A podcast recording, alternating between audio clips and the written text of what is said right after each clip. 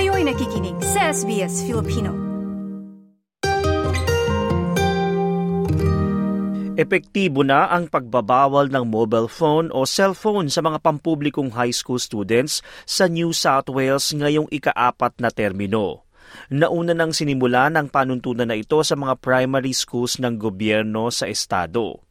Nagpunta sa paaralan ng Ashfield Boys High School kahapon ang Education Minister na si Prue Carr at sinabing bawat eskwelahan ay nagkonsulta sa kanyang kagawaran para sa pagpapatupad ng ban na ito. Nothing is more important to the Min's Labor government than improving the educational outcomes of all of our children across New South Wales, like these boys who we are here with today. Each and everything we do in all of our public schools is about improving those educational outcomes. That's what this mobile phone ban is about. This statewide ban comes into effect today, and schools right across New South Wales, high schools right across New South Wales, like Ashfield Boys, have been hard at work almost straight away from the election of the new government to consult with their communities about how this would work. Here at Ashfield, there are lockers in every roll call class so that boys can put their phones away, take a card, and then collect them at the end of the day. A lot of other schools have, have implemented off and away policies. Phone is turned off, in your school bag, get it at the end of the day. Some schools have pouches, other schools have lockers. Ang pagbabawal ng mobile phone sa eskwelahan ay isang pangako ng gobyerno ni Premier Chris Minns kung saan aabot sa mahigit 300,000 estudyante at 400 pampublikong paaralan ang masasakop nito. Iginiit ng ministro na mas tututok ang mga estudyante sa pag-aaral at mababawasan ang hirap ng mga guro. We have done this, and as a key election commitment for the Labor opposition, now Labor government, to make sure that we can improve the focus and concentration of our young people in front of our wonderful teachers. This will also mean that at recess and lunch, when students can no longer be using phones either, that they might actually be running around, playing with each other, interacting with one another, talking to one another, actually socialising. We know we have a lot of work to do post pandemic to make sure that our children are experiencing the socialisation benefits of the school playground and the school environment as much as possible. Bawat eskwelahan ay may desisyon kung paano ito ipapatupad maliban na lamang sa mga estudyante na nangangailangan ng mobile phone para sa kanilang kalusugan, gaya ng pag-monitor ng blood sugar kung may diabetes. Ayon sa relieving principal ng Ashfield Boys High School na si Linda Henry, pinili nila na ilagay ang mga mobile phone ng mga estudyante sa mga locker matapos sa mga naging konsultasyon.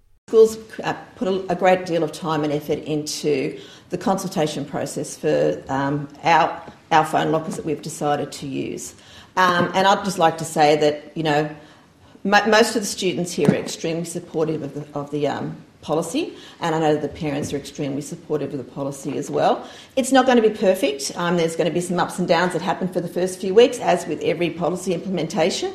But I know that ultimately we'll get over those bumps. It'll be a great policy, and we'll know, we'll know that the students will be able to be engaged in the classroom rather than being disengaged by wondering about their phones. Matatanda ang Abril nitong taon inanunsyo ng Estado ang polisa matapos ang pakikipag-usap sa mga guro, magulang at mga estudyante. Ipinapatupad na ang panuntunan na ito sa mga estado ng Victoria, Tasmania, South Australia, Northern Territory at Western Australia. Habang sa susunod na taon naman ang simula sa Queensland. Sa ACT naman, may mga konsultasyon na ginagawa sa mga residente. Iba't ibang bansa na rin ang nagpapatupad ng kaparehong polisa. Sa mga research na lumabas sa Spain at England, lumabas na may mga positibong epekto sa well-being ng estudyante at nababawasan ang issue ng bullying. Gayun din may magandang resulta sa pag-aaral. Ang public health researcher na si Sarah Abrahamson ay sinaliksik din ang issue na ito sa middle school naman sa Norway. So, I mean, I think like all uh, teenagers will hate me for saying this, but what I actually found in my study is that the stricter the ban is, the better uh, is the learning outcomes. Or uh, the most impact has been on girls' uh, uh, test scores set by the teacher.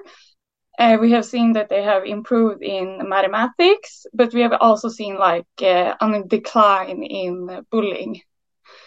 Uh, so why this uh, gender difference I think it's uh, comes from that like in these ages uh, where I mean they are like between 13 and uh, 16 years old at these ages like girls uses their phone like a lot more uh, compared to boys. May mga ilang pag-aaral naman na isinagawa na sinabing walang naging pagbabago.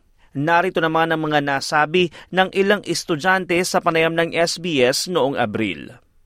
But I feel like now, with no phones, like recess and lunch, we have more like communications, and it's more like relaxing in a way, not having like the worry about what uh, what's going on in our phone and stuff. Yeah, I feel like there isn't as much kind of rumor spreading and cyberbullying problems. So I think I think it's a good thing. Yeah, I mean, I feel like it's kind of changed a bit as I'm not like as addicted to it because I've had to go like six hours without it, and then like going home, like all my friends don't have their phone, so there's not too much to like check up on. Ako si TJ Korea para sa SBS Filipino. Nice yung bang makinig na iba pang kwento na tulad ito? Makinig sa Apple Podcast, Google Podcast, Spotify o sa iba pang podcast apps.